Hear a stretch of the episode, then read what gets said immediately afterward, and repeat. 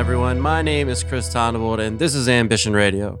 This is a podcast where we try to find people that have found that balance between their life, family, career, and the pursuit of their passions, dreams, or hobbies. This episode, we feature musician Chris Granville of the Southern Maryland based bands Coast Clear and Stone Brew. I've known Chris for a long time, so it was great to be able to catch up with him. We get into how he got started in music and how Van Halen can split families, how quick the loss of innocence can happen in the current generation, and how becoming a better communicator can lead to just never shutting up. Make sure to check out both of Chris's bands at the links in the description. As always, please rate and review on Apple Podcasts, follow me on Spotify, and share the show if you can on all social media platforms. Thank you for everything. Here's the show. Enjoy.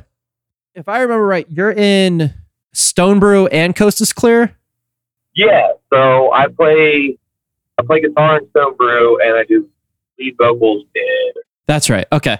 So you've been playing music for a minute, and I think I think when we met, you were in Pistol Creek Gang, if I remember right. Yep, yeah. That was probably like 2000 like 9, you know. Yeah, yeah, yeah. A long, long time ago in a galaxy far away. It feels like. Far away. Yeah. Oh, it definitely. Feel, oh, yeah. Uh, after everything that's been happening in the past four years, everything feels fucking far away, dude. It's just been nuts. This whole year feels far away. Just like dude, this year has only been six or what, eight days, like, and it's already fucking crazy, dude. yeah, Uh, it, it it's gross. I don't I don't necessarily like it, but it, it is it is what it is. Yeah. I guess. yeah, Um, yeah. Everybody said everybody said it's gonna be a little bit better. I don't know about that. Still to be seen. you know? yeah i don't i don't know if anything gets better right at the moment it'll probably it'll probably take a little bit of time we'll we'll see but i got a feeling that it's just gonna be all the the same shit show for the I the just want- foreseeable future I just want to play music, man. I just want to play a show. Dude. It's been so like we did that Roach Fest uh, a few months ago, and that was awesome. It was amazing, and we did a couple of shows just recently. But it's like I just I want to get back to a standard amount of time doing shows and people. You know? yeah uh, that i feel like that's probably the hardest part about being a musician is that disconnect especially with the style of music that you play because it is really feeding off the energy and giving energy back Yeah. It, no, it definitely is. I mean, metal music, like if your crowd isn't into it, like certain, somehow, it, like the energy isn't there for. At least for me, like the energy isn't there if they're not into it. Like you look out and everybody's just staring at you, and you're like, ah, fuck. Like, but if it's everybody's there and you know the energy is feeding off both of them, like you have an amazing show, and that that's part of the doing this music, you know, feeding off the crowd and getting some reaction and having a lot of fun. So yeah, it's definitely been really, really rough recent over the past year now, almost year. The fact that we, the fact that it's even been almost a year, dude, that right there is absolutely insanity. You know, yeah yeah because when when was roach fest that was like nine months ago i feel like or months Yeah, ago i don't know what time is it was warm. I remember it was warm. Uh, maybe I think uh, maybe September, October. It, Yeah, like, yeah, okay. Way warmer. Yeah. yeah because Oh. we we even had like a 70 degree thanksgiving so Yeah. this Yeah. whole this whole like sense of time is completely gone because you you talk about oh yeah it was definitely warmer it was not 30 degrees outside that's for sure but Yep. that could have been in november at this point Well, I uh, think part of the problem there is like there we did nothing all year. You know, like there was nothing that happened, so it's not like I can be like, oh, it's right before this show, and I know that this show or right before we went to the studio. No, it's like we did nothing. Like everybody did nothing, so it's hard to even know like how long it's been.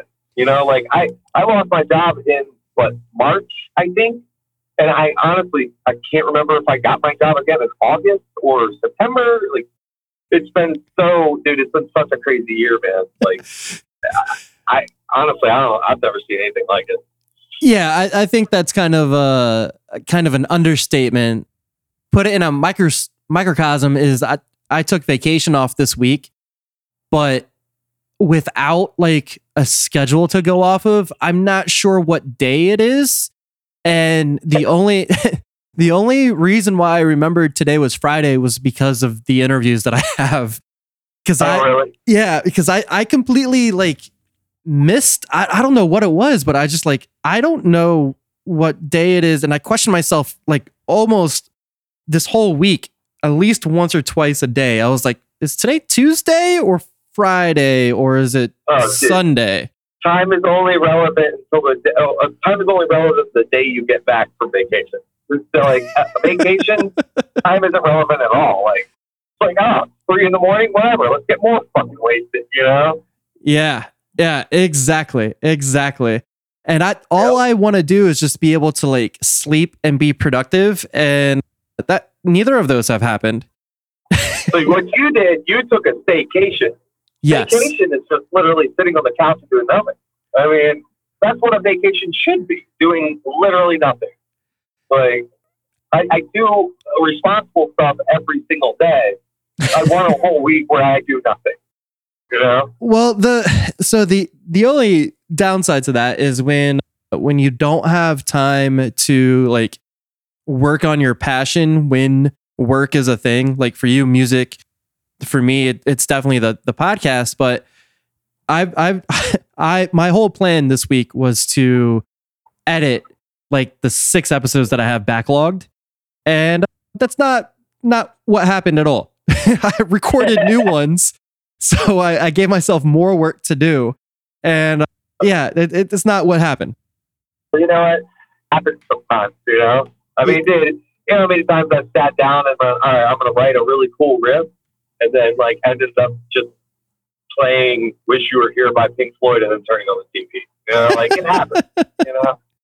I tried Like, learning I'll- that. I'll- I'll be oh, it's a, it's a relatively easy song to, to learn, but it took me, like, years and years to actually, like, sit down and be like, I want to learn this song. Like, I love Pink Floyd. They're about, they're top two favorite bands of all time. You know, them and Van Halen, like one and two. Don't know which is which is one or which is two, but they're up there.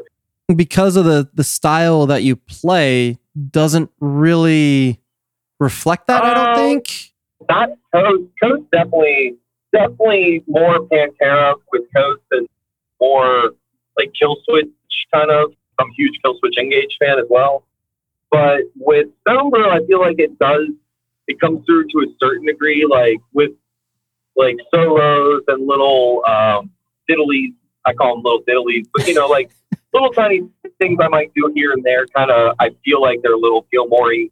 Sometimes with a solo, there might be a little bit, a little bit of a Eddie Van Halen influence, just a tad bit, not a huge one.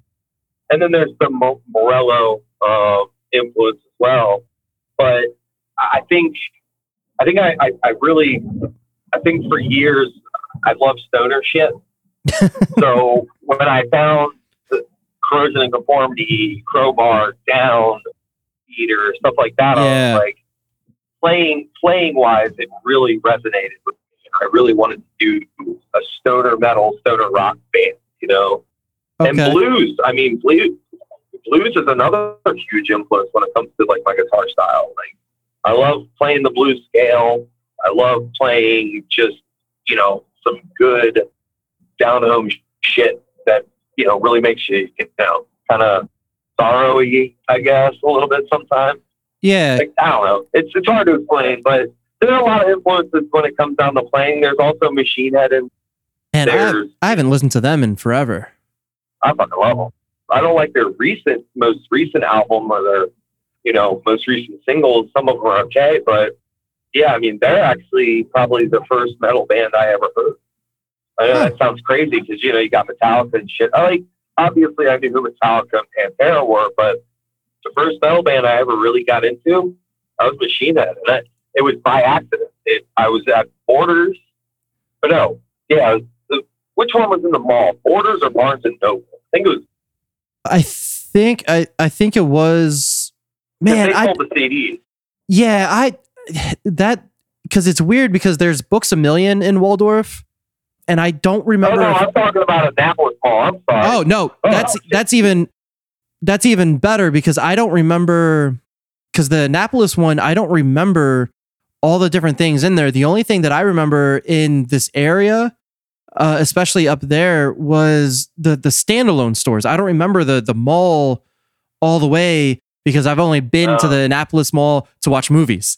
Oh, okay, gotcha, gotcha. Yeah. Well, it was like right next to the movies because you had you had the movie like the where they had the like the ticket line and shit, yeah, And yeah, then- yeah. and then they had what what was it? Um, GameStop was like right there. Or I think at the time it was like EB Electronics or something like that.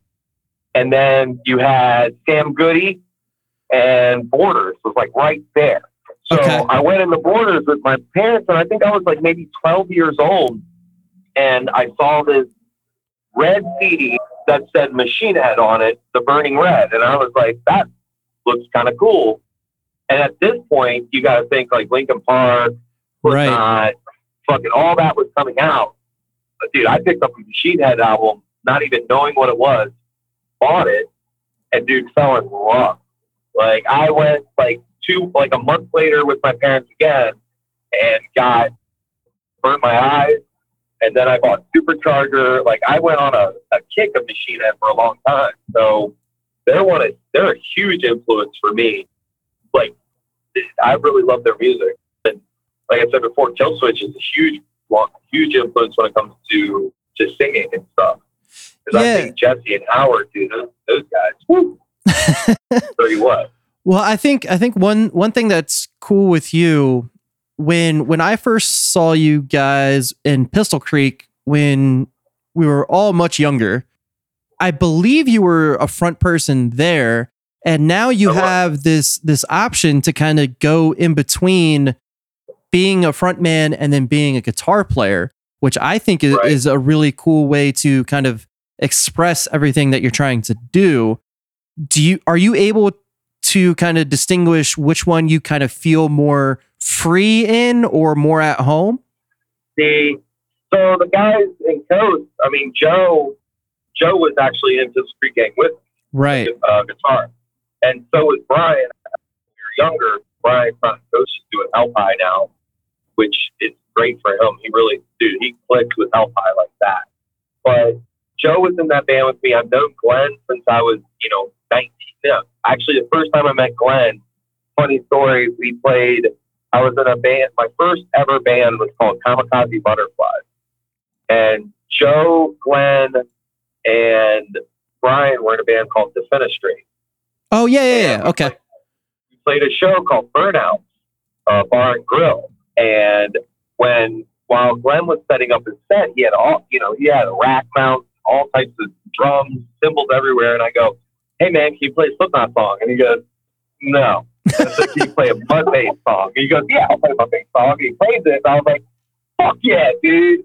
Didn't know I'd be in a band with them, you know, years later, but you know, I've known them since then.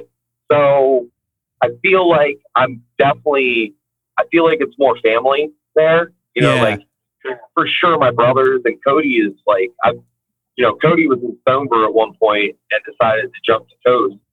So I've known him for quite a while and we're all kind of just, it's like a brotherhood. Like we're all in it together, which we are with Stonebrew, but Stonebrew, we haven't known each other as long. But I, honestly, it, it doesn't feel like either one is more preferable or one is better or anything like that. It's just I just know that like the guys in Coast, I've just known them so long that like I can walk in their house, their mom fucking makes me a plate of food, and you know tells me tells me literally eat eat eat you need to eat, and and we go downstairs and we hang out and we write music together. Like it's just it's it's something I've known for now. With this band, I've known it for God, like I want to say since 2000, late 2011. So it's been 10 years. That's Um, crazy. Yeah, man. Yeah, we've been doing it a long time and haven't gotten anywhere, man. You know, uh, but it's fun doing it, dude. It's it's it's a blast because you know you have your ups and downs, and as long as you're doing it with people you just fucking like truly love and truly spend, love spending time with and doing things with, it's pretty fucking pretty easy, you know. Same with Stone Brew. You know, we have a solid set, a solid uh, core. Me, George, and John Lane, we're all a very solid core. We've been doing this for five years now, and it, you know, like I can, me and George, we feed off each other constantly. You know, like I can come up with a riff, and George is like, "Oh, what about this?" And I'm like, "Yeah, that right there." And then he'll come up with like a drum thing, and I'll be like, "All right, well, what about this?" And he's like, "Fuck yeah." Sometimes we'll give each other criticisms, like, "Well, maybe don't do that, do this," you know. But do we feed off each other so well? Like that band, it's, it, it is a lot of fun, and like you said, it does give me it gives me the freedom to be able to do two different things. You know, like I, I I'm not the worst in that band. I'm setting the tone. You Right. know, whereas in Coast, I'm not setting the tone. I'm putting words onto the tone. You know, I'm I'm I'm setting. I'm making the message. You know, which honestly I do love doing. I love just being able to kind of get my own feelings and the things I know on a pad and paper, and just be like, all right, well, you know, this is how I feel about some shit. You know, because honestly, the only way I know how to get like to get my feelings out in a healthy manner.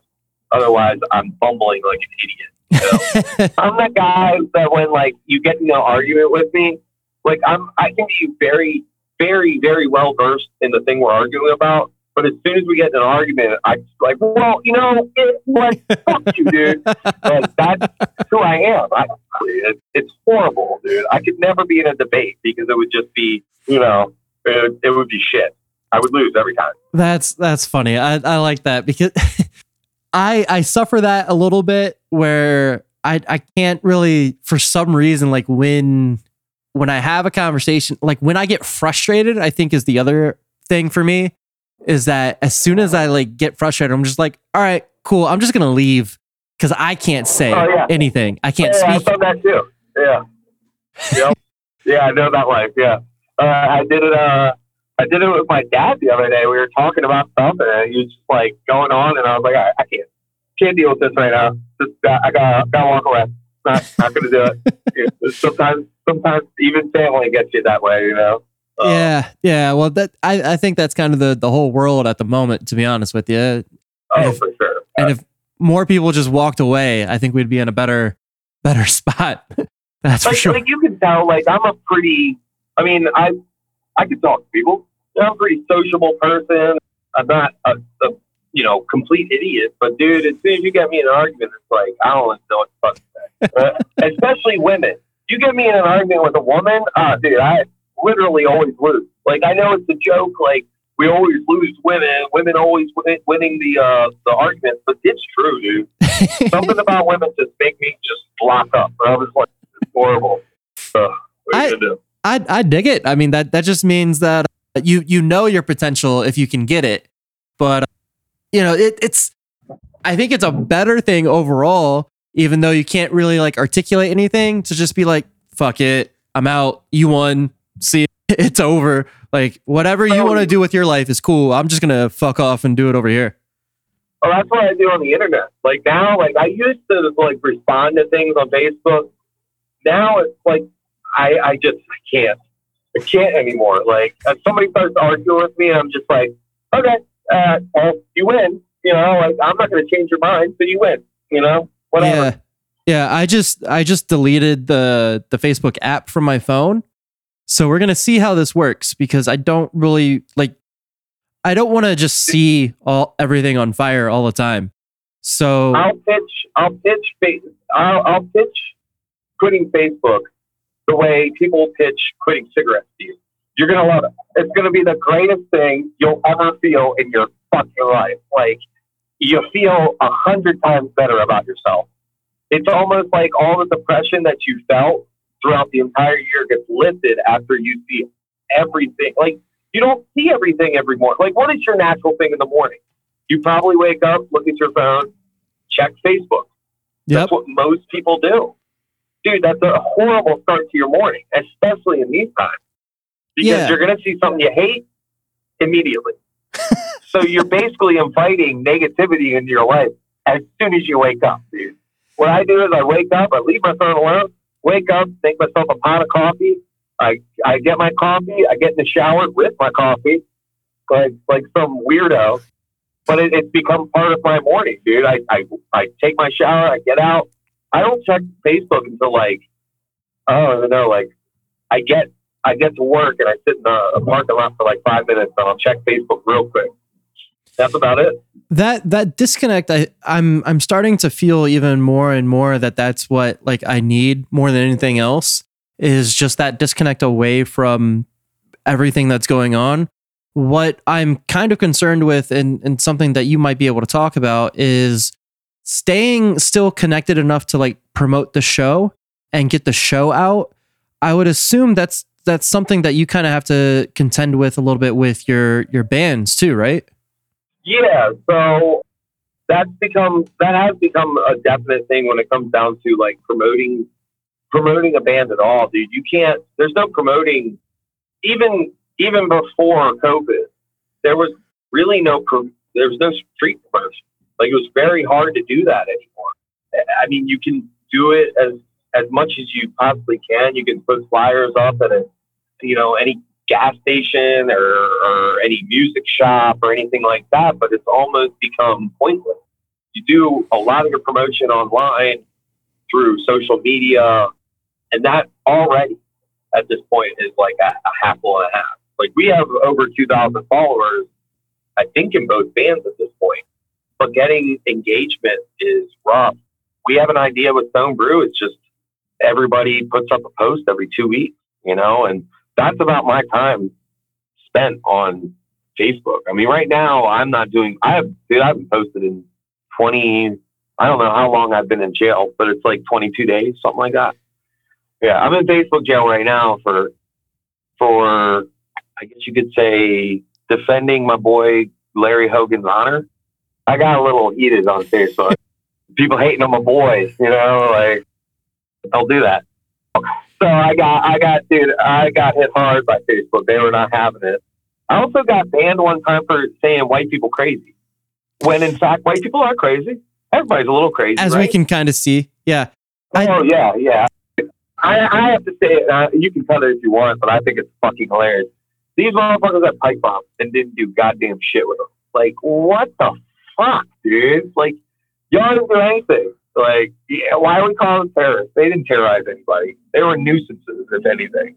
Uh, it was craziness, dude. Yeah, we'll, we'll just crazy. we'll just say that that we're all we're all crazy and oh, for sure, for sure. Well, we're all a little crazy. I mean, I know I am for sure. But yeah, I mean, it's just it, to support. Like back to the original point, I guess we promoting yourself online is very hard. Yeah, you give your you try your best and you know put up as many posts as you can and and just try to engage people as much as you possibly can. And sometimes it, it really gets frustrating because you put up so many posts, people aren't really looking at it, and then you go do live videos and people aren't really looking at it, and you're like, well, what the fuck are people looking at? Am I even coming up in the feed? Am I curated for anybody to see? So it gets a little frustrating sometimes.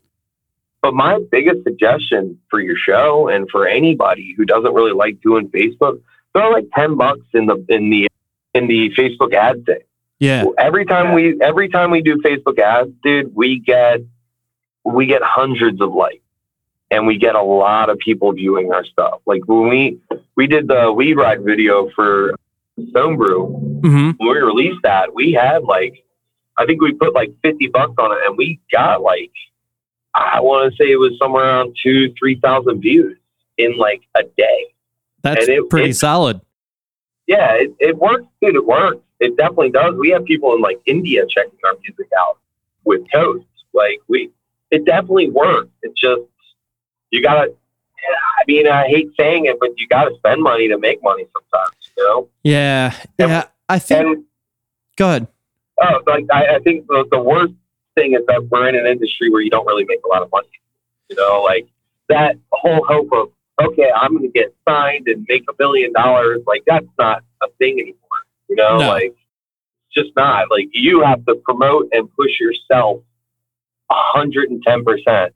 And I like to say we have to be Dane Cook because if you remember when Dane Cook first came out, he was the first comedian to ever really make it fucking huge. Yeah. really sell out crowds, and he did it in such a fast manner. Like, uh, you never heard of Dane Cook, and then all of a sudden you, He's everywhere.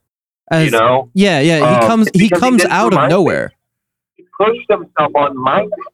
Yeah, because he pushed himself on MySpace. He was doing like I remember seeing an interview, and he talked about how he would have people send him messages, and he would respond to literally every message. He would sit at home and make videos and to posting stuff on on MySpace and answer every single message that came to him.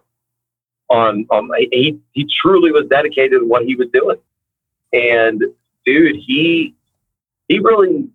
I mean, a lot of people hate him, but man, that that dude, we have to be him. We have to put in the drive. We have to put in the the effort and the work to be able to make it huge, and even just to make it to the point of like a band like Killswitch Engage. Right. Killswitch isn't cheap. At the biggest they do is festivals. They're not selling out arenas. They're playing at Baltimore Soundstage. Right, right. You know, that's not an arena. That's just a bigger place. You know, you gotta you gotta really push it nowadays. Really push it.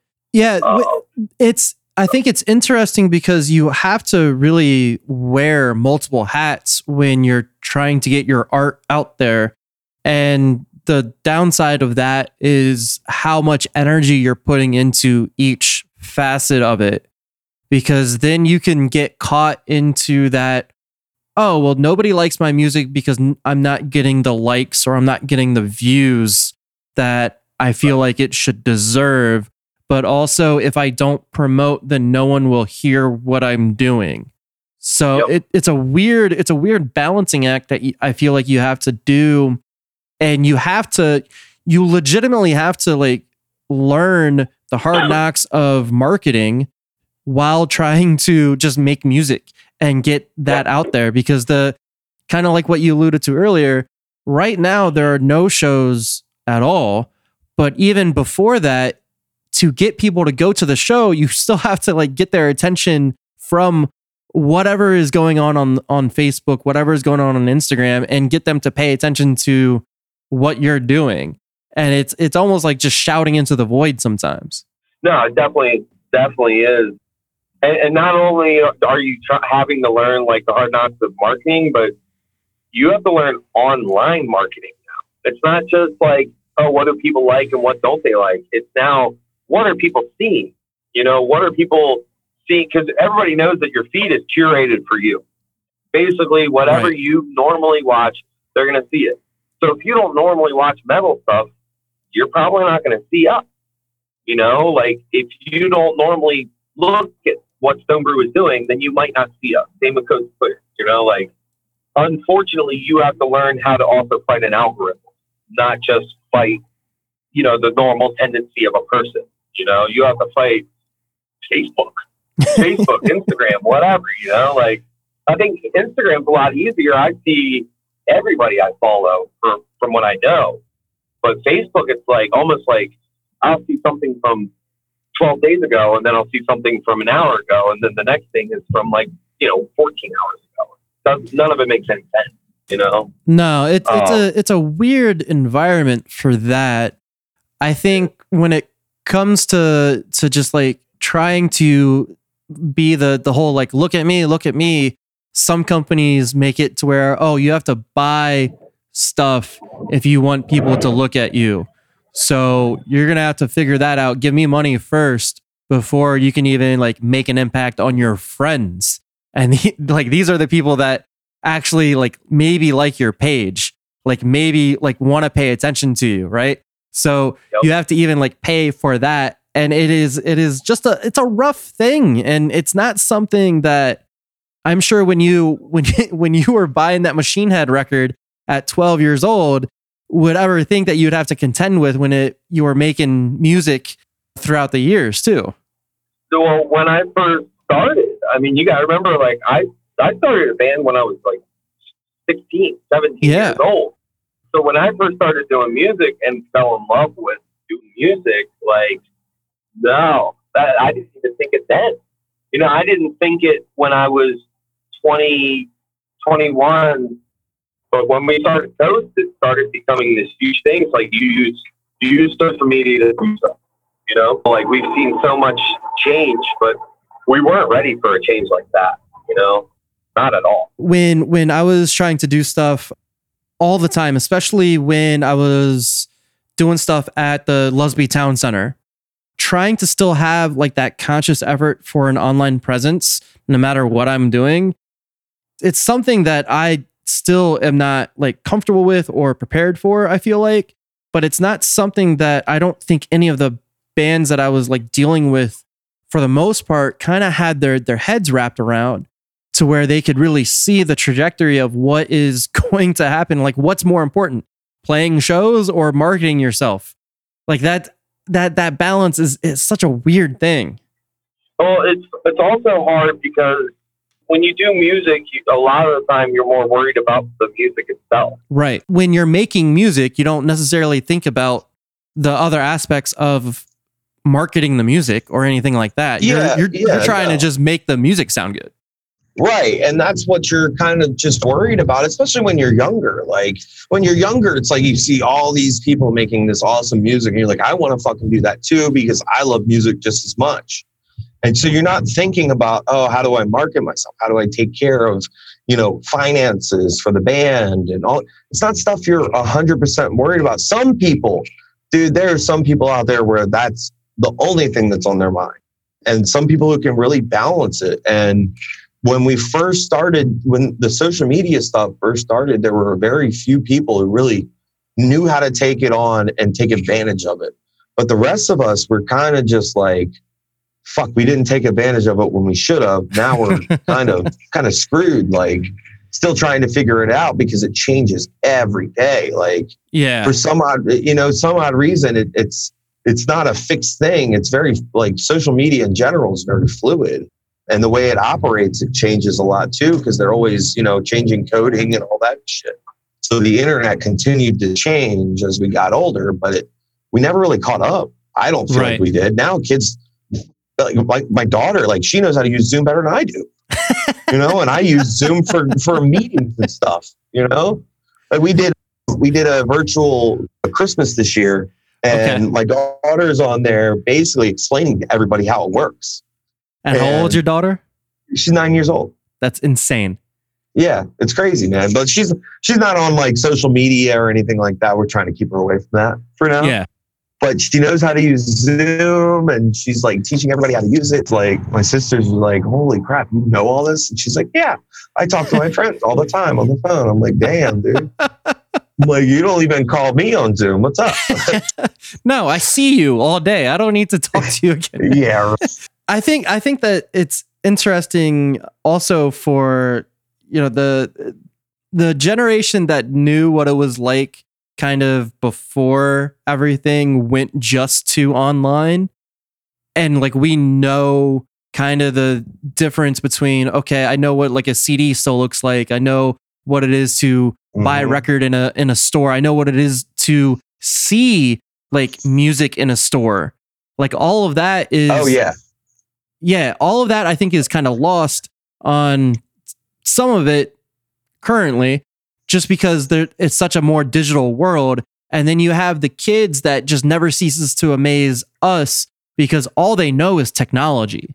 That's Mhm. it. That's all they know is Oh, yeah. just just like this new world where we're still fumbling around trying to figure out what direction we need to go and like how to how to put how to click the right button to make sure everything actually works.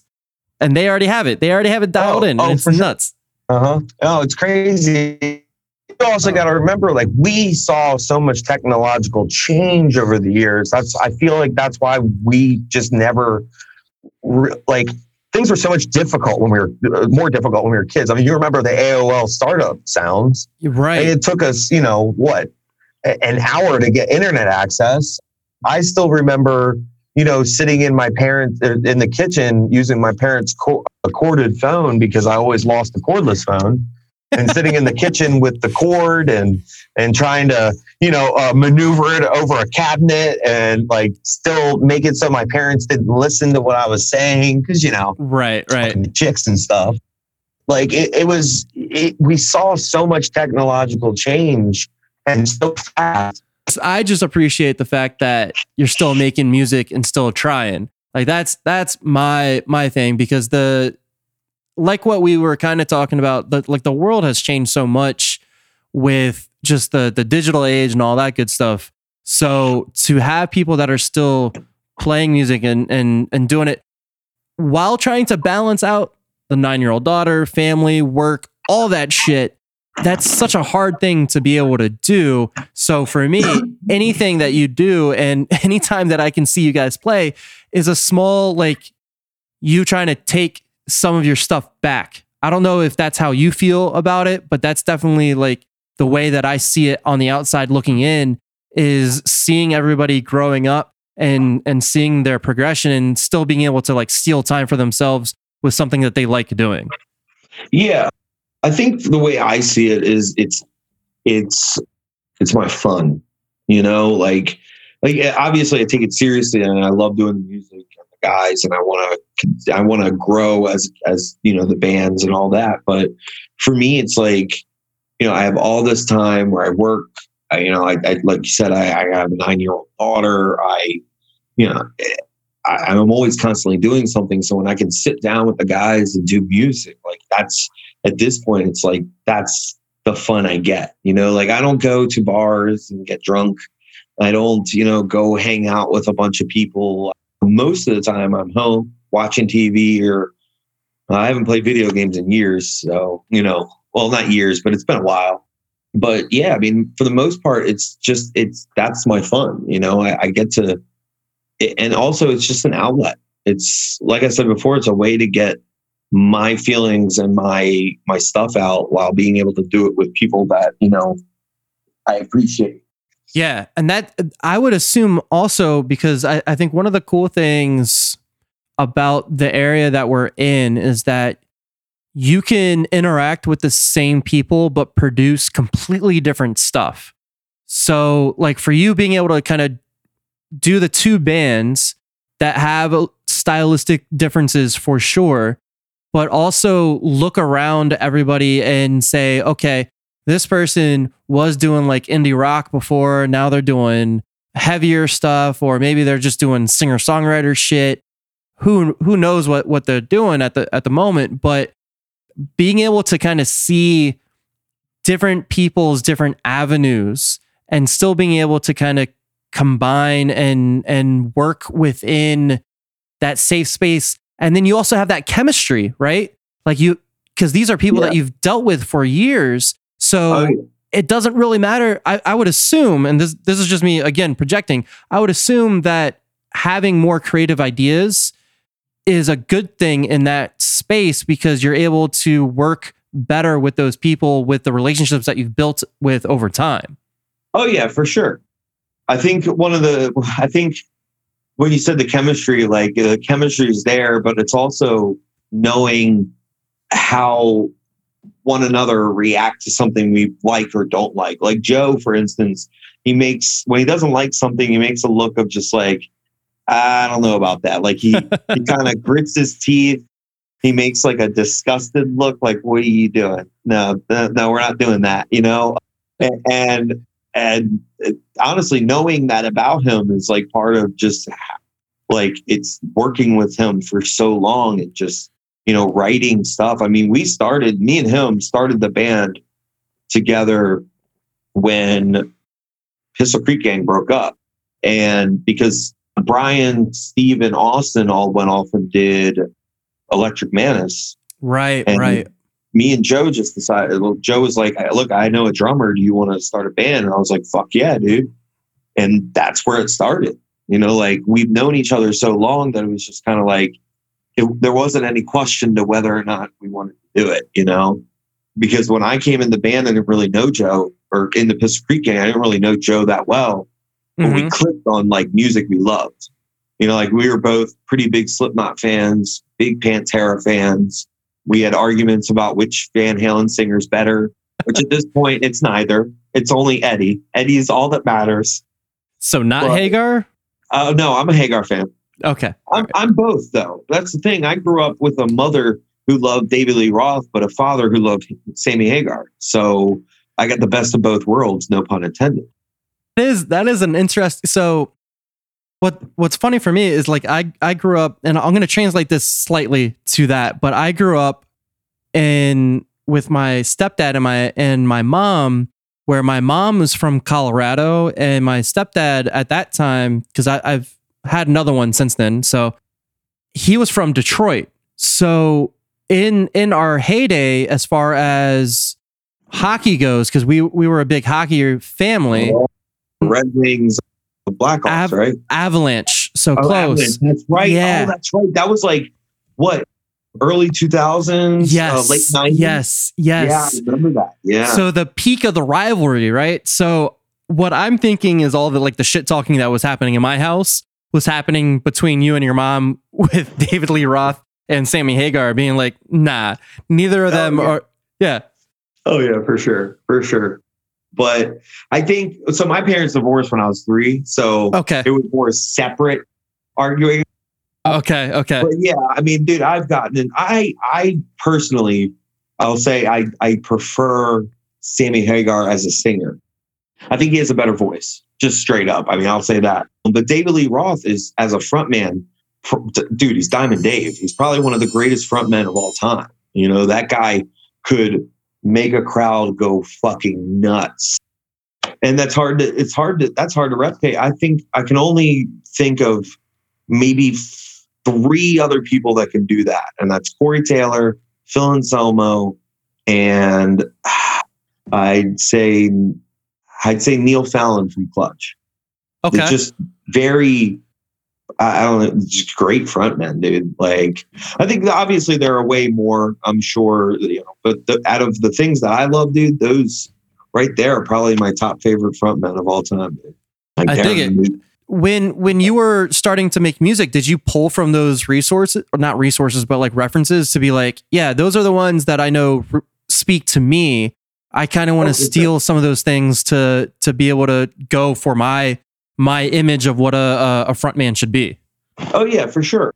So I was huge Slipknot fan, still am. Don't like their recent album, but you know, I, I don't know. I can't really hate on it. But oh, dude, I was uh, a, a massive Corey Taylor fan. Yeah. So when I first started singing, like Corey was who I was trying to emulate. Also, Chad Gray from Mudvayne. I got a lot of that in my voice as well. So I was trying to take from that a lot when I was younger, and then as of recently, it's been a lot of like Machine Head and Killswitch. Like I take a lot from from Jesse Leach. I love Mhm, Jesse. Leach. I think that dude can belt, and and his lyrics are just so meaningful. So when I first started doing music, it was like, you know, Corey Taylor was like huge influence. Phil Anselmo was another one. If you've ever been to a show where I've sang, you notice I probably I kick my foot up onto the onto the monitor yeah and I sing on the monitor like that's a Corey Taylor thing. That's like one of his biggest things. And recently I've gotten a lot more, I think, open on stage okay because I've been doing a little bit more drinking at shows. Ah, okay Never really did a lot of drinking at shows. So like we did Roach Fest and I dude, I was drunk by the time Coast came up. I was drunk. So like I had my own like little mini Phil Anselmo period, you know, where I just got fucking drunk as shit and sang some fucking music. Like so yeah, I mean, when I was younger though, it was dude, I was taking cues from everybody. Singing, screaming, just what I was doing on stage. I of course wasn't doing high kicks like David Lee Roth, but you know, in my heyday I might have been able to. Well, that that's what I was kind of hoping for, because I was I was really hoping that you would uh, you you'd really like start doing some jumping jacks, I Uh, mean, just screaming the entire time though, because you're in yeah. pain. yeah, yeah, that would be horrible, dude. You wouldn't do that. That would be just a shit show of, of what the fuck is he doing up there? Uh, He's trying a new thing, man. Just let it happen. This is, Yeah. this is he's just feeling it. on the stage wearing really tight clothes, clothes that look like when I was a kid, dude. I thought David Lee Roth was a girl. Right. I had no fucking clue. I also Right. thought Michael Jackson was a girl. Had no clue, man. And my dad was like, "No, they're they're men." And I go, "What? No." He and my dad goes, "Well, you know, back in the seventies and eighties, they kind of cross dressed." So I'm like, "Oh, he's a cross dresser." They didn't cross dress, but you know, the the outfits they wore were, you know, very tight. Imagine me being in that. Nah, you don't want to see that. I think you not. should try it. I, th- I think you should get some spandex. If you get if you get like the David Bowie look, where you just definitely have the cod piece in there too, perfect, perfect. That's that's what Oh, Stone God. Brew needs more Oh, than okay. Coast. Okay. so okay. that way you can because if you if you get everybody high and then drunk and then you come out and you're you're dressed like David Bowie in there, I think I think that would be better. oh yeah, think- you might be able to. Yeah, you might be able to get some real recognition doing that shit. Either real recognition or some real weird looks. I'll tell you what. Uh, I yeah. think my boys can deal with that. Like, I, I don't think my cojones can. Like, I, I think that might hurt a little. I don't know how they did it, dude. I don't. I don't understand. know. dude, like uh, some of those dudes, like they're wearing tight, tight pants. And like, think about this. All right. So Roger Waters from Pink Floyd, Yeah. very tall guy, tall and lanky. So like tall and lanky dudes usually have big dicks. Like it's the truth. It's the truth. Like, like it has to be proportionate to a certain extent, right? I guess. So- yeah. Dude, like imagine like imagine Shaq being in like really tight pants. Like, nah, dude. I don't think I don't think I don't think I would work, dude. I mean, there's there's a gray sweatpant season for a reason, I think. There is. There is. There So, is. You Yeah, know, yeah, you know, yeah. you might you might get some more fans. Who knows? Yeah, maybe I'll think I'll think about it. You know, I'll, I'll put it on the agenda. I'll bring it up to the guys, see how they feel about it, and then get get get probably punched in the face. You know? Democracy in its finest form. it's the best. oh, look, I mean, if we're going by American democracy, that's exactly how it works. oh, yeah, dude. Dude, I dude, I grew up and David Lee Roth. Like, I remember growing up just watching him, and I was like, dude, and and Sammy Hagar. I, you know, my dad. I think my dad had the DVD or no, the, the video for Live Without a Net, which was like one of their first, I think it was their first tour, the 5150 tour with Sammy Hagar. And yeah, I remember just as a kid watching that and being like, man, I want to do that shit. I want to be up there. I remember watching like chicks throw thongs and bathing bras onto the stage, and I was like, oh man, they're kings. You know, Right. like, these guys are amazing. I want to do that when I grow up, and it is not what I thought it would be. like I used to think, all right, we're going to do music, and I'm going to get laid so much. I have never gotten laid at a show ever in my life. music has never gotten me laid ever. Uh, it's bad. That's so funny. Massive disappointment. that that so I, I feel like that image is still kind of there, but I, I feel also kind of like what we were talking about, where maybe maybe it's not. Maybe maybe that's like not the the dream ish or the like the inspiration. I think I think is the better word for it. I don't know if that's the the same inspiration that that people get of just being like, you know what, I I want that because there's not really rock stars anymore too much either. No, no. You know No, what I mean? biggest rock star right now is Corey Taylor. I mean, let's be for real. Like that's the only guy that really is out there still doing anything huge. Other than that, I mean, who can you really think of? Chevelle? No, they're not doing huge things anymore. The only other one that I could think of would be like Dave Grohl as far as like a personality yeah, goes. yeah, I'll give you that. Dave Grohl. Yes, for sure. Dave Grohl's still doing shit. And I, I yeah, I'd say he's probably up there too. Maybe Five Finger Death Punch, but I don't consider them good at all. So move on from that. I was going to say Nickelback, but they haven't put out a song in like four years or anything like that. So like, yeah, dude, there's really not a lot of rock stars out there. Rock and roll is, I hate saying it, but rock and roll is kind of like mainstream rock and roll, kind of dead. And and you got to think like, like how how the fuck did that happen, dude? I don't get it. I think part of it might just be the gen- generic part of it, I guess. I, I was trying to think of the the word for it, but just like the the mediocrity maybe of it, and how everything kind of sounds close or sounds similar, and there's not really any kind of like polarizing personalities as much as as there used to be. I feel like Right. the the flip side to that though is that the internet has opened that up to where you're able to kind of see other people and have them be able to have a different platform like you you look at like Trapt the the dude from Trapt and oh, how Oh, God. they they're pretty much like kicked out of the internet at, at this Oh, point yeah, they're done. Yeah, Yeah. There's no coming back from that shit. No, I don't think so.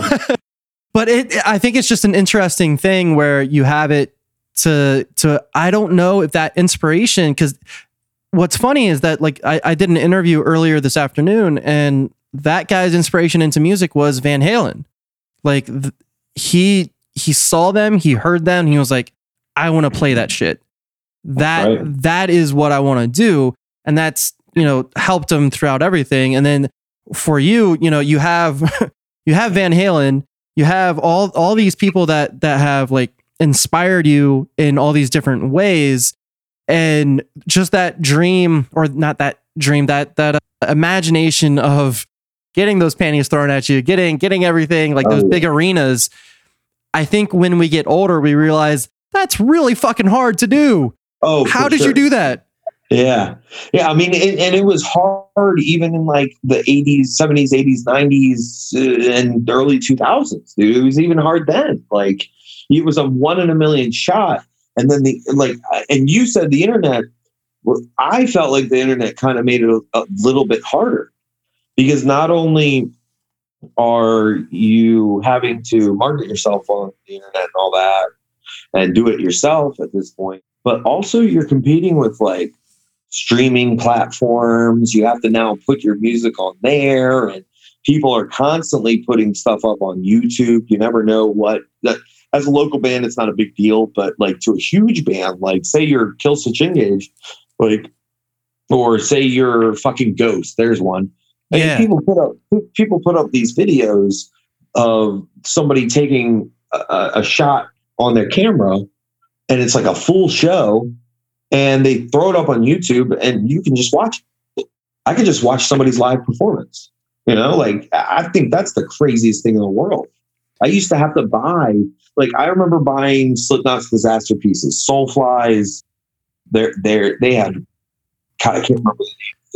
The- But their the their live DVD. show, right? Yeah, they had a live D- DVD. I, I bought the, the Lamb of God's Killadelphia. Like I was like all about buying all their live shit and seeing it there. Now I can go back and watch any of those things on YouTube. So yeah. you, you're kind of competing with free sh- your shit being free now. Like I can't. We're, we're not like yeah, we can sell some albums here and there. We can sell some music, but for the most part, we're putting it up on Spotify. We're putting it up on Apple Music. We're putting it up on fucking SoundCloud.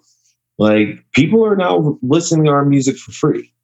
So what's the point? You know, like everything's free at this point. so you have to market a whole different way.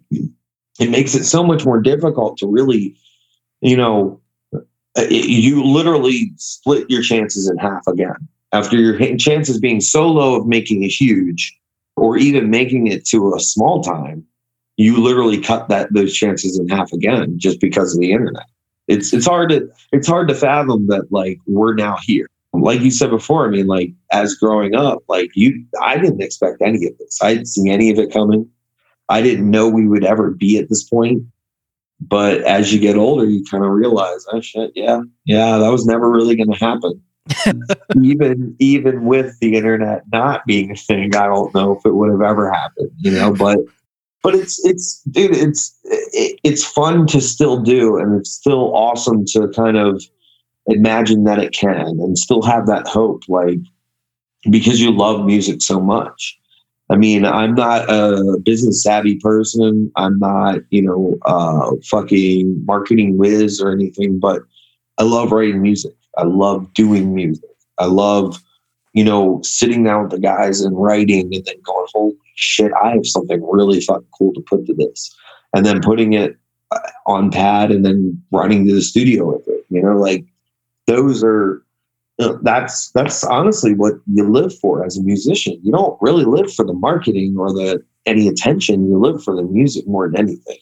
Or at least you hope, right? That that's well, yeah, you would hope. I mean, I think you know, obviously, people get lost along the way, and uh, you know, you, as you get bigger, you kind of get your head a little bit bigger and all that. But dude, if you if you're not getting into this to do the music, then you're just you're not really getting into it for the right reasons. Like this is uh, to a lot of people, this is safe, you know, like, right. And especially to me, like, you know, this writing music and playing it, it's sacred to me. You know, this is, this is, I like to call it my religion.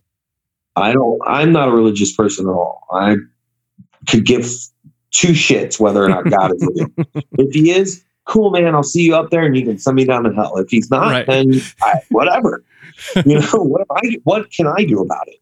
Yeah. So, uh, but like my religion is music. My religion is sitting down with a guitar and just fiddling around with it for a while and really just like, you know, trying to write something that really reflects how I feel or, or, you know, my mood that day. And, and honestly, that's the most important thing to me is writing the music. Everybody else can suck a dick and go off and market all they want. I, I love doing the music. yeah that that release has got to be able to to come out and that's that's the the healthy part like what you were talking about you know that getting Yeah. getting it out to where you're not bottling it up you're not you're not being you're not being that that that that angry person or that sad person all the time right Yeah, if, so- if you're right. able to kind of release a little bit it helps Right. So I I um, I'm I grew up in an Irish household, not like hardcore Irish. Like we're not like from Ireland or anything, but like my family has Irish blood, like Sure. hardcore Irish blood. So growing up, like you know, like my family's like bottle it up, don't talk about it, like you know, and then explode at Thanksgiving. You know, like right like that's my family. So like as I got older, it was like, all right, I need to find a release for this crap, or and, you know, I'm not going to survive. So music was like that release, and as I continued to do music and continue to grow up, like I finally learned how to actually come out and talk to people and tell people. And I think what I did was I overcompensated, and now I just fucking talk and say too much. You know now I think I say like I honestly I say shit. Don't give a fuck if somebody thinks otherwise. Like ah, fuck Sure. you out of there. I say what I say. You know?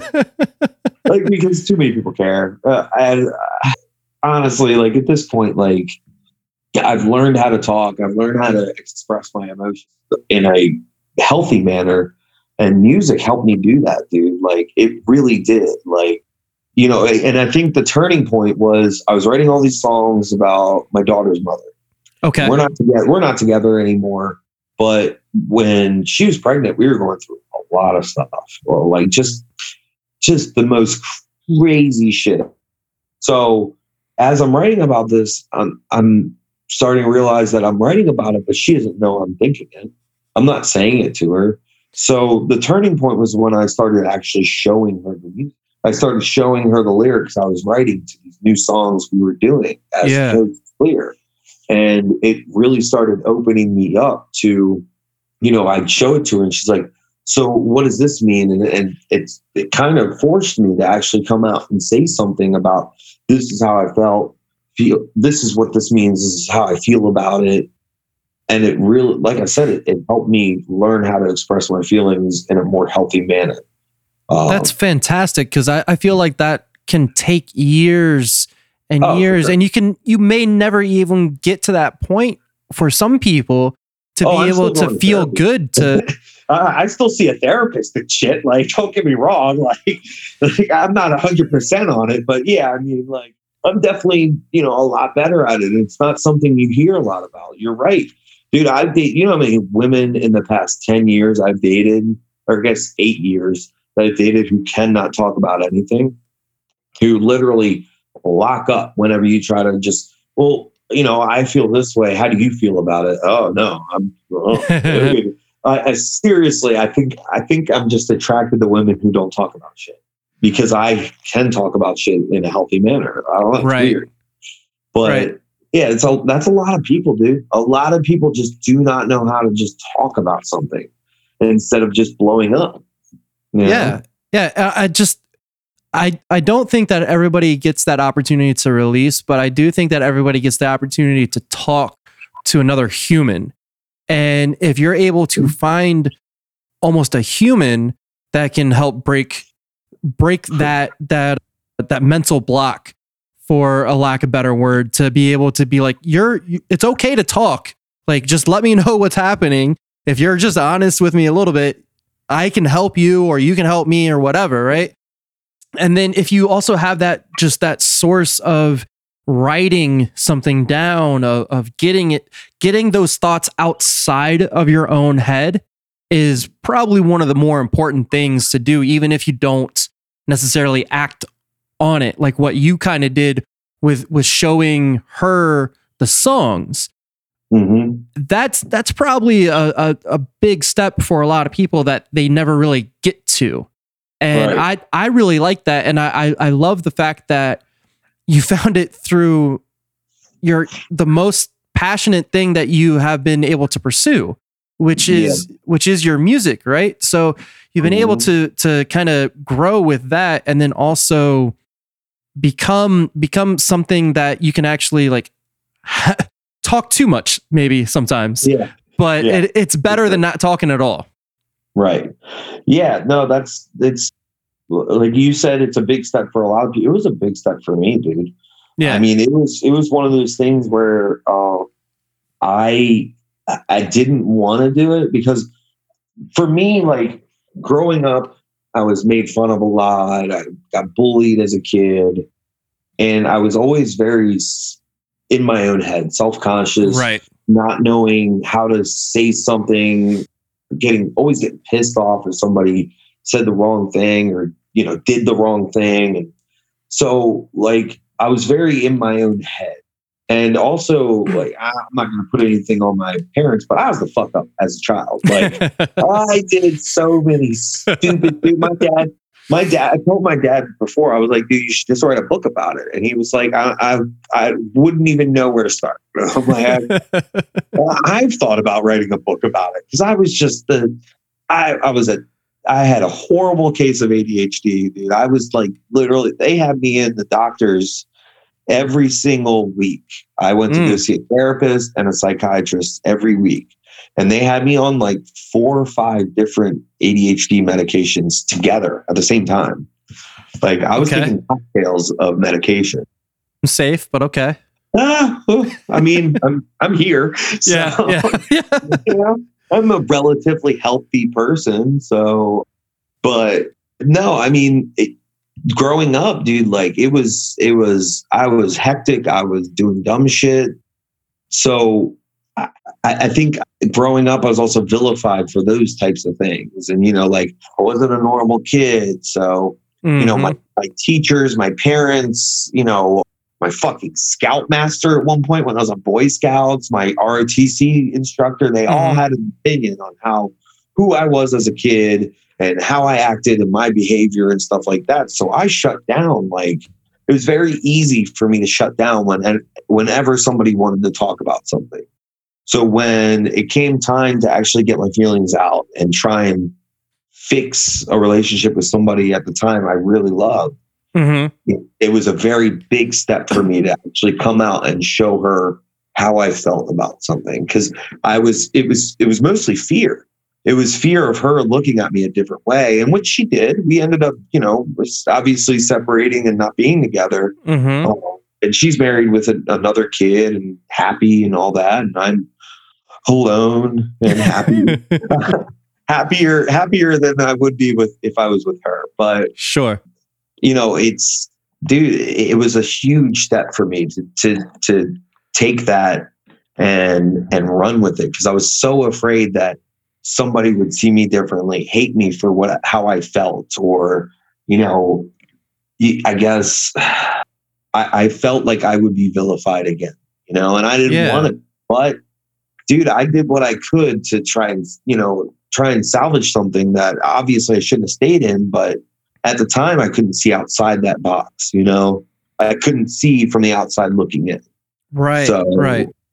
that was a huge step to be able to talk to somebody and show them my lyrics. Now it's like I'll, show lyrics to Joe and I'll be like, "You like that?" And he goes, "Yeah, that seems cool," and that's it. you know? Or I'll send lyrics to Cody and Cody will be like, "Those are pretty fucking cool." Yeah, man, and that's it. You know, like because they once bitched at me, it's like I don't even know what you're saying in your song. And I'm like, what do you mean? They're like, I honestly half the time I, I'm not even paying attention to you. I'm like, oh, no. I'm like, ah, okay. Yeah. Yeah, had I do wonder like if if if I was part of a band and then like my singer just had like this huge emotional and psychological breakthrough and now just won't shut the fuck up.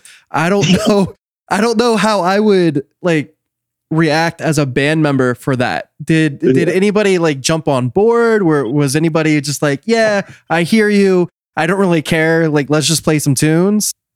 Uh, uh, they, I mean, they're they're supportive in it and all that. Like, Yeah. you know, like so uh, a lot of Coast stuff. The beginning of it was very, you know, it was all about my relationships. It was all Right. about how I felt about all that stuff. And then as we got a little older, politics came more in my life, and now the music's more geared towards. I, I guess geared towards politics, not so much, mainly because I don't have anything else to really be upset about. like, I, I don't have a relationship. Like, I, I did write a couple about my most re- recent relationship, but dude, I haven't written about fucking feelings in quite a while because I can now talk about them. But now it's it's about politics because I'm totally afraid to talk about politics with anybody nowadays. Like, what's the point, dude? I'll post some shit on Facebook and that's about it. Like right. the guys in the guys in Stone Brew, like we all have well, very different views on politics. Like Right. different. So best not to just talk about it, you know? Best to just leave it alone and continue going, you know? But Coast, man, I can I have the freedom to say how I feel about, you know, uh, Mitch McConnell or Nancy Pelosi or Donald Trump or whoever the Right. you know, like I have the freedom when I have that voice to come out and say whatever the fuck I want without any ramifications because those guys, they don't give a shit what I'm saying. They just give a shit that we're doing music, you know? right Yeah. right and that's that's kind of the the idea that i have is you know the the, the content doesn't necessarily matter as long as you know you're making music for the most part. However i would assume maybe not i would assume at, at one point if you say if you say something like i don't agree with that you're dumb and that's like your guitarist or your drummer saying that to you. You said that there's no ramifications so i feel like you probably have just like the the free will to do whatever the fuck and the the the music is what the music is is that right yeah. So that's pretty much, I mean, don't get me wrong. Like there, there are times where like, like when, when we were, we were writing a song called Megaton Fuck and Brian Mhm. was in band at that time. And there was a line where I said, I hope God saves us. And he was like, I don't really like that. I really don't like that at all. And I was like, all right, well, what if I say change it to I know God hates us? And he was like, I like that. And I was like, oh, see, like, so like there there are times there are times where they might be like, I don't know about that. And there are times where you know they might introduce a riff or a drum beat. You know, Glenn might throw a drum beat out there and I'm like, I don't know, why don't what if we did something else or something like that? And that's the point where we're all kind of working together. But Yeah. for the most part, it's just a conglomerate of of styles and and music. Like whatever comes out comes out. You know, like, and that's that. Honestly, that's how I feel music should be. It, Yeah. it shouldn't be, uh, you know, thought out to the point where you're, you know, oh man, you know, uh, what's this part going to be? Or it shouldn't have to be thought out that way. Music should just come naturally, honestly. And Do you- that's, I think that's some of the best songs we've ever written. It's things that just, we jammed it out, you know? Yeah. When when you're singing, especially like about politics or any kind of real subject, do you do you feel like any kind of responsibility to your audience or any kind of responsibility even to like your daughter if she ever listens to your music, right? So Right. have you thought about that at all like okay this this is how i feel like this is just coming out do you have to check yourself at all when it comes to like thinking of the outside world Sometimes, I guess. I mean, I think the older I get, the more I think I don't give a fuck okay what other people think. But as for my daughter, yeah, sometimes I do kind of think about checking it just a little bit because I don't, I don't want my daughter in ten years to listen to my music and be like, "Holy shit, you're an asshole." You know, like, uh, I mean, I'm sure in the next ten years she probably will say that. yeah i don't think Uh, there's any kind of saving from from Yeah. that sentence No, at but I all don't want her. You know, she's so she's growing up pretty fast. She's she's actually pretty aware of the things that are happening around us. okay As a nine, she's way more aware than I was at nine. She's she's a, not active, but she supports certain movements and stuff like that. She's a very very smart kid. She understands. Her mother brings things to her attention as well. We try we try to give her a decent dosage of reality. You know, like Mhm. she's uh she she supports BLM. She you know she doesn't like Trump, and and I, I'm not gonna say I love it because you know like to a certain degree like I think this world's taking innocence from our youth, but at Right. the same time, she's becoming more prepared for reality faster than I ever. 9/11 happened when I was what? How old was this? 2001. So I think I was 13 years old. Okay. I didn't know shit about politics before that. I Yeah. didn't even know it was a thing. I remember the Lewinsky trials. I, I remember that. I remember them talking about the OJ trials, but like I don't remember. 'em. yeah I I specifically remember 9/11 and Yeah. after, you know, like after that, it was like politics just kind of like the whole world changed and politics was in, in your forefront. Now, kids, man, it's it's it's almost like six year olds are seeing that shit. You know, like you can't hide it from them anymore. Right. Unfortunately. Especially when crazy shit like what happened Wednesday happens, you know, like you know, I gotta call my daughter now to make sure that she understands what's happening, you know? My parents didn't have to do that. My dad sat me down uh, on 9/11. He he sat me down and explained to me what was going on. okay But my parents didn't have to do that all the time, you know? I remember Okay. where I was at when when I was when 9/11 happened because I was I was in school. I was in health class and we saw it on the TV in like real time and it was fucking intense. We'll say that. I was in social studies class and I was Mr. Jones. I'll never forget this. We were in trailers and Mr. Jones was like, I need somebody to go get mail. And I was like, all right, I'll go get mail. And I went up to the front office to get mail and all the the front office personnel or whatever were huddled around the TV watching it. And I was like, I'm here to get Mr. Jones's mail. And I was like, is that a building on fire? and she goes, Oh my goodness, Chris, Chris, go back to Mr. Jones. Here's his mail. Go back. And I'm like, Okay. And I go back and I told Mr. Jones, I was like, Yeah, they're all watching TV and some burning, some building was on fire. And he was like, What?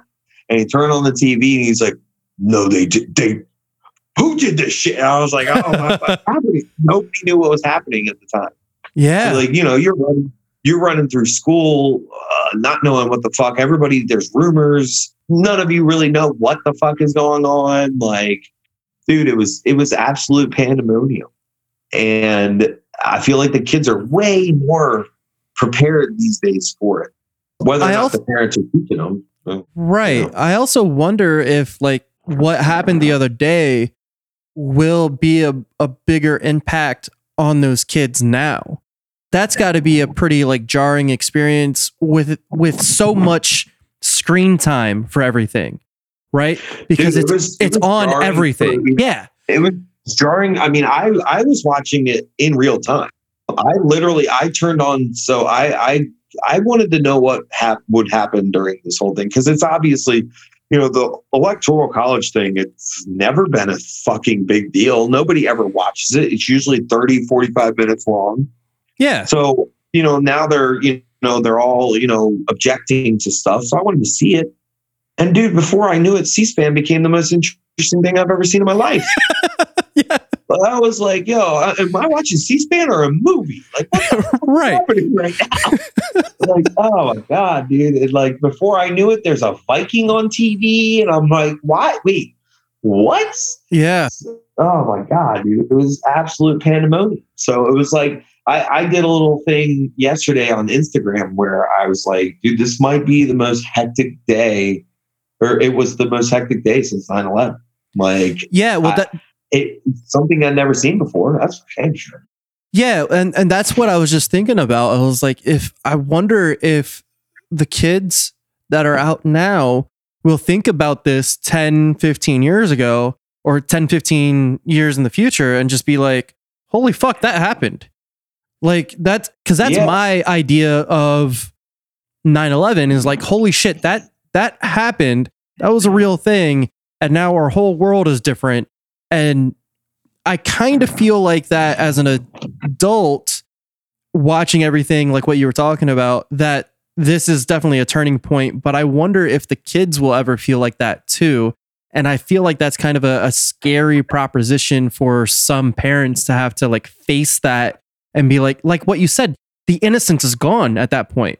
Like there, there's no way to Yeah. really save that innocence from you can't shield it from the world anymore in at least a political aspect of it so No, yeah it's, it's it's all over, and it, and it's it's something you, you're gonna see, man. Like it's that's the that's the fucked up part is that these kids are being exposed to this this shit show we call politics, and that's dude, that's gonna shape them forever, man. Like it's seriously gonna shape. And the worst part though is that a lot of parents don't explain what's going on to the kid.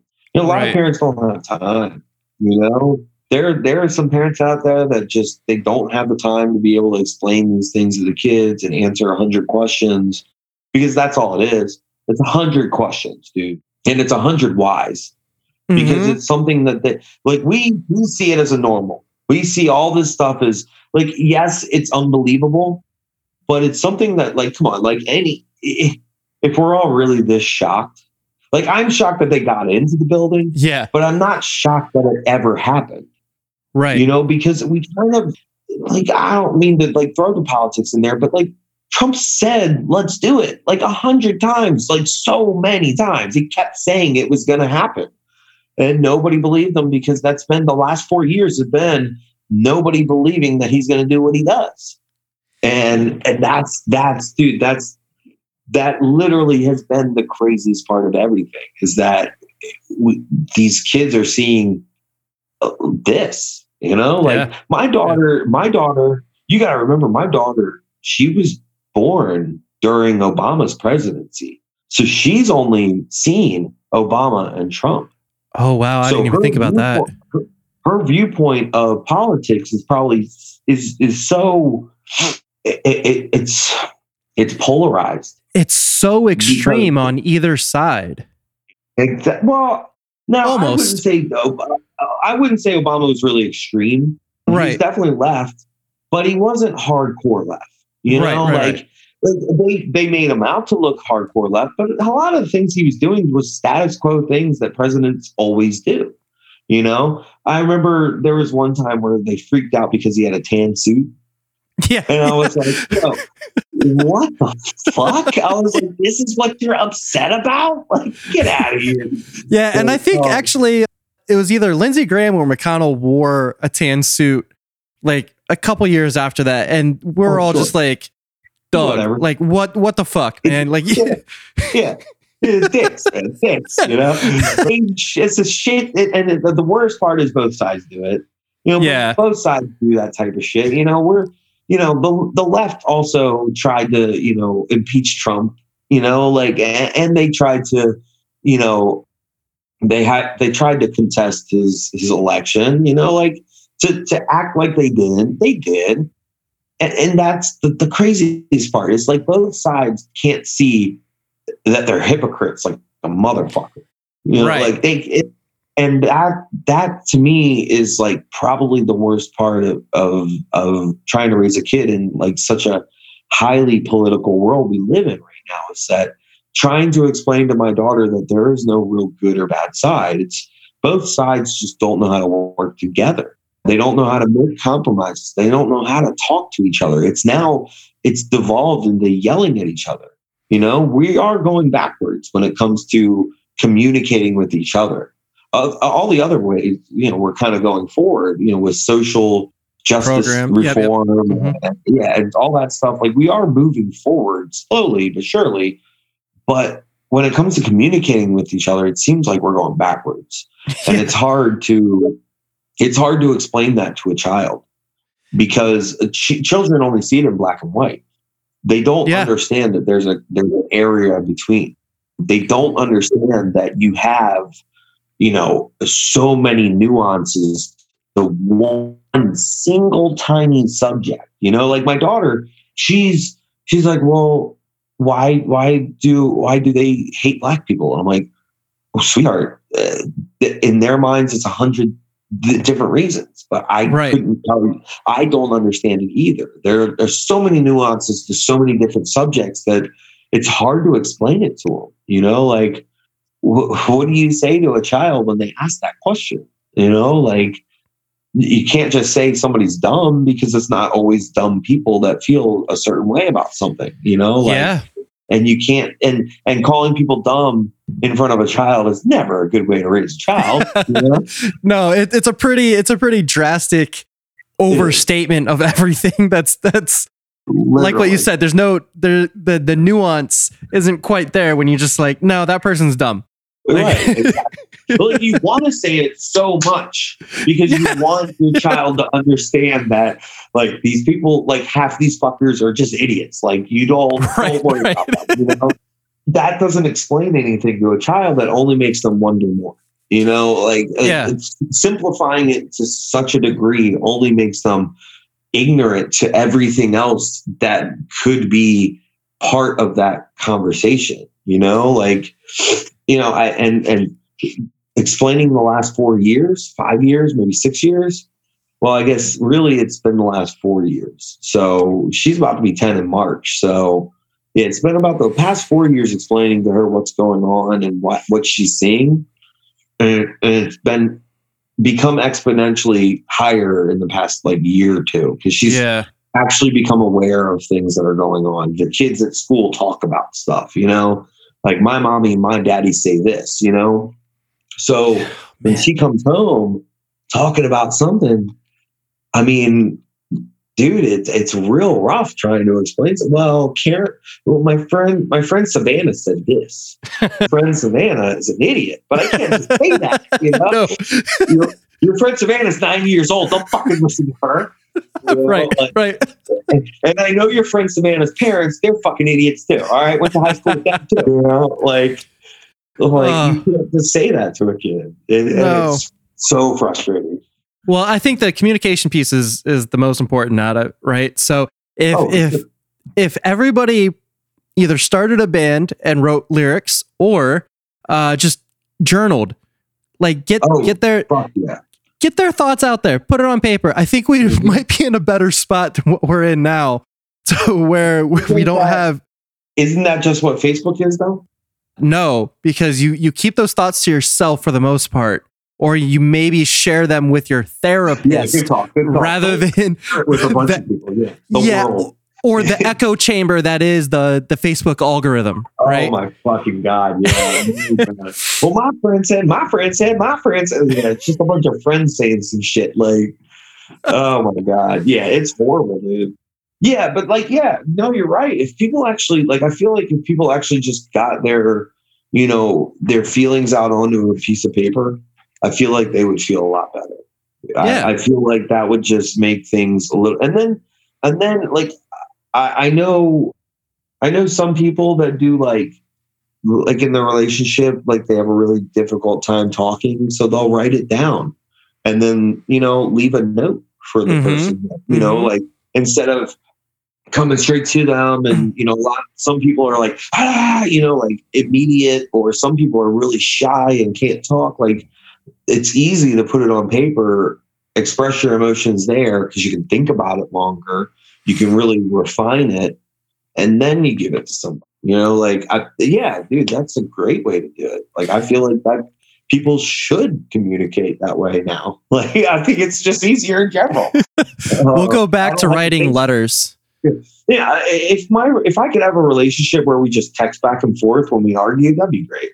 Oh it, it is the best way for me to communicate. I know that for sure because Mhm. I've tried. Commu- we kind of touched on it earlier, where when you argue, I can't I can't speak very well. I can't articulate the way that I need to. But but Right. if I have a keyboard in front of me, I also have time to think about the letters and the words that I'm writing, and Right. then make sure that I can articulate it the way that I want to, rather than just having whatever dumb, angry brain that I have come out through my mouth. Because Oh, there's yeah, like, there's no like filter. You'll just sit there and you'll you'll text a bunch of words and you'll just clear all that, and then you'll text a bunch of words again and you'll ah now clear that again, and then you'll text a bunch more words and be like, well, I really like the beginning to the end shit, so let me Yeah. do that. yeah, yeah, no, I mean, dude, we've all been there. I mean, trust me, I do it all the time. Like it's just it's just easier that way because it, you give yourself time to actually be able to put a thought. Together, you Yeah. know, yeah. like like my dad always, you know, like everybody's parents and teachers and every adult ever told us, think before you speak. You know, that gives you the chance to think before you speak. yeah. Because that's, know, that's definitely not happening now a lot of And times. you you gotta think about it is like when you're writing music, you also have to rhyme as well. So you're really thinking before you speak. So you're like, you're like, okay, what rhymes with I hate you? Oh shit. You know, like or what what rhymes with I don't know, fucking dismay. You know, like oh, let me really think about is that the word I want to use though? Like, you know, like you you sit down and you really think about it and it gives you a chance to really you know, kind of just not just get it down, but mull over with how you feel. You know, I Love think it. a lot of the time people don't process how they the, the thoughts. I think a lot of the time people it's they think about something and that's how they feel about it immediately. yeah. Nobody really processes and sits down and I mean, a lot of people I'm sure they do, but nobody plays devil's advocate with themselves. Nobody Right. sits down and really goes, well, what would be the what would be the flip side to how I feel about something? You know, like how how would that person maybe feel about how I feel? You know, and and I think that's a big part of this. A a big part of communication is sitting down and really thinking about how you feel, thinking about how you feel about something, not just thinking that you feel that way, but why do you feel that way? You know, like why do you feel that way and why are you you know why are you yeah, Upset. why- Why are you yeah, angry? why are you upset by- where are these? exactly. Yeah. where are Yeah. these feelings coming from you know like wh- where you know what are you going to do about it? What can you really say? How do you say it? You know like if you really sit down and think about those things i think if everybody did i really think that we would have a lot better communication. But we live in a world where everything's so fast everything's Yeah. so instantaneous that you know everybody feels they have to respond or everybody feels that they have to have a comment about something immediately. You Yeah. know like and I, I get it you know everybody wants to be heard but there are some people that really need to think before they're heard Yeah. you know like like, maybe like like you know there's that old joke that oh it's from the office where where pam screens his calls Uh huh. where like like somebody will call Michael and she'll be like, okay, I have uh, I have Jim on the line, and then he'll be like, hello, and you know, say something stupid, and and she'll be like, oh, sorry, I haven't switched him over yet. Like she said that he did it because the second time he says something is always better. You know, like like if everybody had a Pam doing that for them, I feel like everything would be a little bit better. That's that's perfect. That's fantastic. All right, so we're gonna wrap up with two questions. Um, I, I I love that. I I need my own Pam. That's that's great. We all Uh, I think that's the moral of of of the story for sure. So with with that being said, what do you think is the biggest thing that you've learned about yourself throughout your your music journey for sure? thing I've learned about myself. I guess I guess it's it's not to be afraid of being myself. Like I told you before, like I got bullied as a kid, so like I was very self-conscious. I Mhm. didn't think anybody would like me. I still have those tendencies, but it's it's kind of I, I think I've learned that like I'm not such a bad person, you know, and I'm I'm you know I can do these things that I really want to do and not worry about what other people really think of me. You know, I, I worry about what my close friends and family think about me, but Mhm. some fucking Joe Schmo just heard my music, like I don't care anymore. You know, I've just learned to be me and not worry about what other how other people feel about me. Like, fuck you. You know. I dig it. I dig it. What do you think keeps you driven to pursue music? Ah, shit. The music, the feeling that I'd say, yeah, yeah, the feeling I get when I play music. You know, like that. I don't. I still haven't lost it. You know, I haven't Yeah. lost that that joy when I pick up a guitar or when I pick up a microphone. You know, like there have been times where I've sat down and I've said, "All right, I, I think I think I should quit doing music. Like it's just it's not going anywhere." And then I go to a practice, I pick up the mic, and I'm immediately right back into I love this. I don't know, I can't. I, there's no way I could. Yeah. You know, like I and and also I think the guys. You know, I think that's a big part of it is being able to hang out with them. You know, and and drink some beers. You know, and fucking hang out, and you know maybe smoke a little. You know, like hmm like and just talk and then write music and you know like i think those those are the two things the feeling i and i, I get and just like the camaraderie and the brotherhood that comes with being in those bands i think those keep me coming back for sure I love it, man. I, I think that's actually it. That's a good way to end it. yeah i feel like too man Yeah. All right.